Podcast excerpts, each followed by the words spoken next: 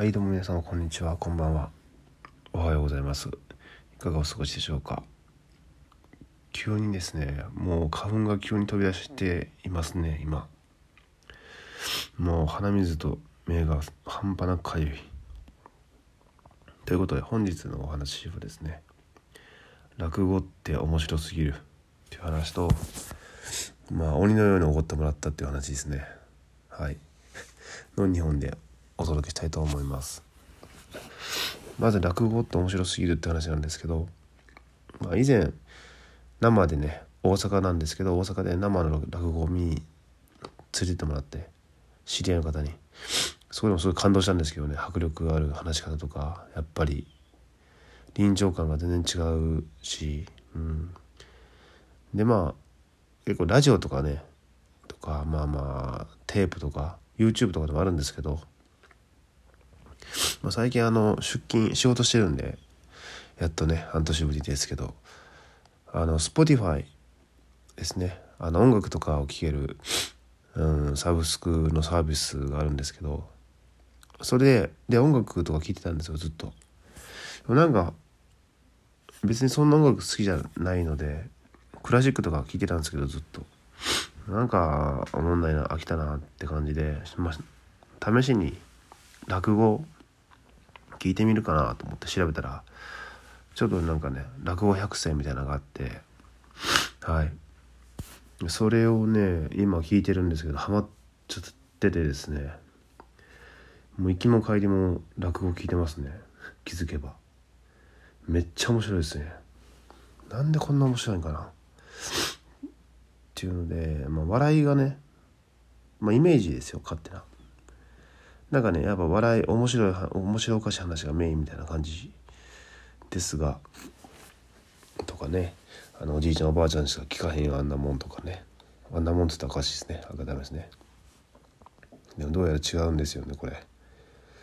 何がすごいかっていうとまず話を聞いてる身振り手振りなくてねその Spotify 音だけなんで音だけでもやっぱ景色が浮かぶんですよね。風景とかそのうん場所が浮かぶ頭に浮かぶんですね話を聞いてると。それはすごいことですよね。江戸時代の情景が頭に浮かぶんだ。何言ってんだろう。うん。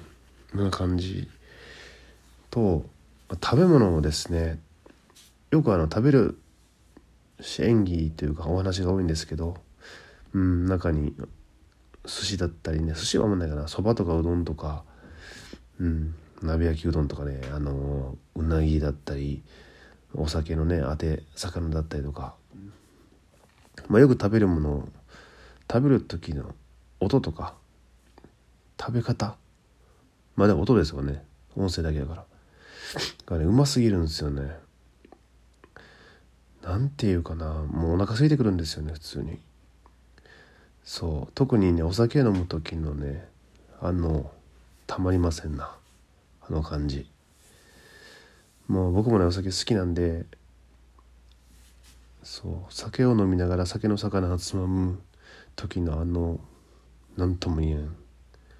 もうな今もこう喋りながらもうねうたまらんってなってるんですけどなぜうまいんですよ。しそのまんまじゃないにしろなんかねこっちもこううわあ飲みたいなとか食べたいなって思わせるやっぱね歴史が違いますよね。うん、まあその中でもあのそば個人的にですけどねそばをすする音とかうどんをすする音すする系の音はちょっと嫌だなと思ってますなんかズズズみたいな感じのちょっとなんか気持ち悪いなっていうのはなんかちょっと思っちゃいますね。うん、でもすする系の音以外のお酒を飲む時の音とかなんかちょっとしたものをつまむ時の音とかっていうのはもうすごくて めっちゃ感動しますよね。で感動で言うとそのままなんですけど感動します。あの普通に涙が流れるぐらい感動しますね話によっては。うん家とかでも何何回かボロボロ泣きましたからね落語聞いてそんなことあるかと思ったけどあるんですね。そうなんですよ。2日ぐらい前にもまあその Spotify で出勤するって朝ですよね。朝になんか聞いた浜野の浜野紀之っていうね落語の話があるんですけどももともと講談っていう講談の話やったのが落語になったみたいな両方あるんですけどね。の話を聞いていたら思わずね目頭が熱くなってきてあの普通に出勤中の電車の中に泣きそうになって焦りましたね。っていうことがありましたね。いや是非これ弾いてみてください。ちょっとねハッピーエンドとバッドエンドの場2パターンがあってあんま詳しく言うとね面白くないんでですけど僕聞いたのがハッピーエンドの方だったんですよ。だから余計に感動したというかうん感情移入できて。すごくいいすごくいいお話です。うん。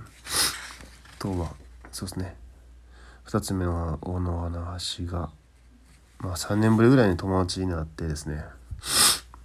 LINE とかはちょこちょこしてたんですけど。あの2人あって1人は小学校からの同級生。本当同級生ですねずっとね。でもう一人がそのその同級生の高校からの友達みたいな感じで僕は会ったのが23回しかも顔顔を見たえるぐらいで話したこともないような感じだったんですね。でその2人は仲良しなんですけどすごく。僕はその1人とは面識がないという状態でした。でそうですねもう王将まず王将ですね。餃子の王将。でまあビールをおごってもらい餃子をおごってもらいいろいろおごってもらい次鳥貴族行ってなんかおごってもらいまして食べるものも飲み物全ておごってもらってなぜかマクドナルド行って そっか締めのうどんとかじゃラーメンとかじゃなくてマクドナルド行ってそこでもなんかいろいろあのひとしきりおごってもらいその後コンビニ飲み足りひんってことでコンビニ行ってお酒を買ってですね。あのそういうのも全部おごってもらってですね。もうほんと全ておごってもらったという。なんじゃこりゃって感じなんですけど。ありがたすぎてね。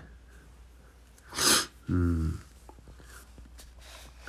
でまあ就職できたねお祝いっていう形だったんですけど結構その2人とも僕のこの2年間ぐらいの生き方に対してなんか興味津々でもうずっと自分の歴史を話しましたね。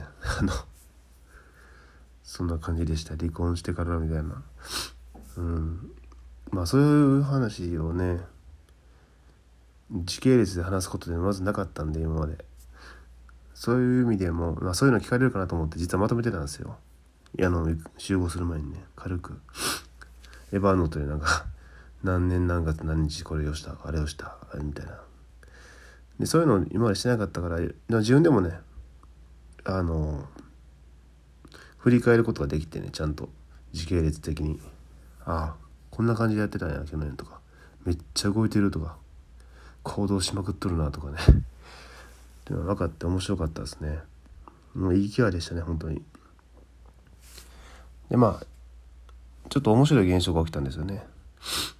その僕のママは同級生の同級生。あんま顔しか知らんような人。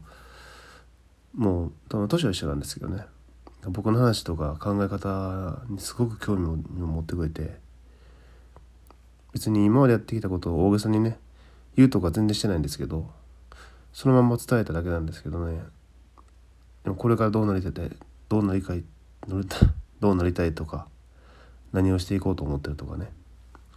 そういうのを、まあ、思いのままにですね心の思ってるままにしゃべぷわっと喋ったら、うん、結構なんか「おおマジか」みたいな「なんか頭おかしいけどもしかしたら成功するかもな」とか言われて「ああそうなんかな」とかって。まあ一口に成功って言ってもね形は様々なんですけどね。お金持ちになるわけだけじゃないとは思ってるし、うん、それでも否定ね僕のそういうちょっと異常な行動もしてたんですけど何回か。まあ否定するまででもなくねバカにするでもなくねあの面識もほぼないのに自分の僕のことをねそのまま受け入れてくれてしかも信じてくれてたのが嬉しかったですね。うん。なんかやりそうみたいな 感じを得てあそうなんかな。そういう風に見えるっていうの大事ですよね。人から上っ面だけとかじゃなくてちゃんとそうもしかしたらみたいな感じで思わせるっていうのはなすごいいいことなのかないい傾向なのかなと思いますね。うん。まあ今回の鳥貴族とか全部のおごりはもう先行投資って言われました。もう何年後かにいい店連れて行ってくれるから約束しようなみたいな感じでもうもちろん約束しましたね。はい。はい。ななんならもっと生活がね苦しくなった時にまたおごるからって言われましたね。もうすぐ連絡してまたおるからみたいな感じで、うん、どういうことやろ。ラッキーって感じですけど。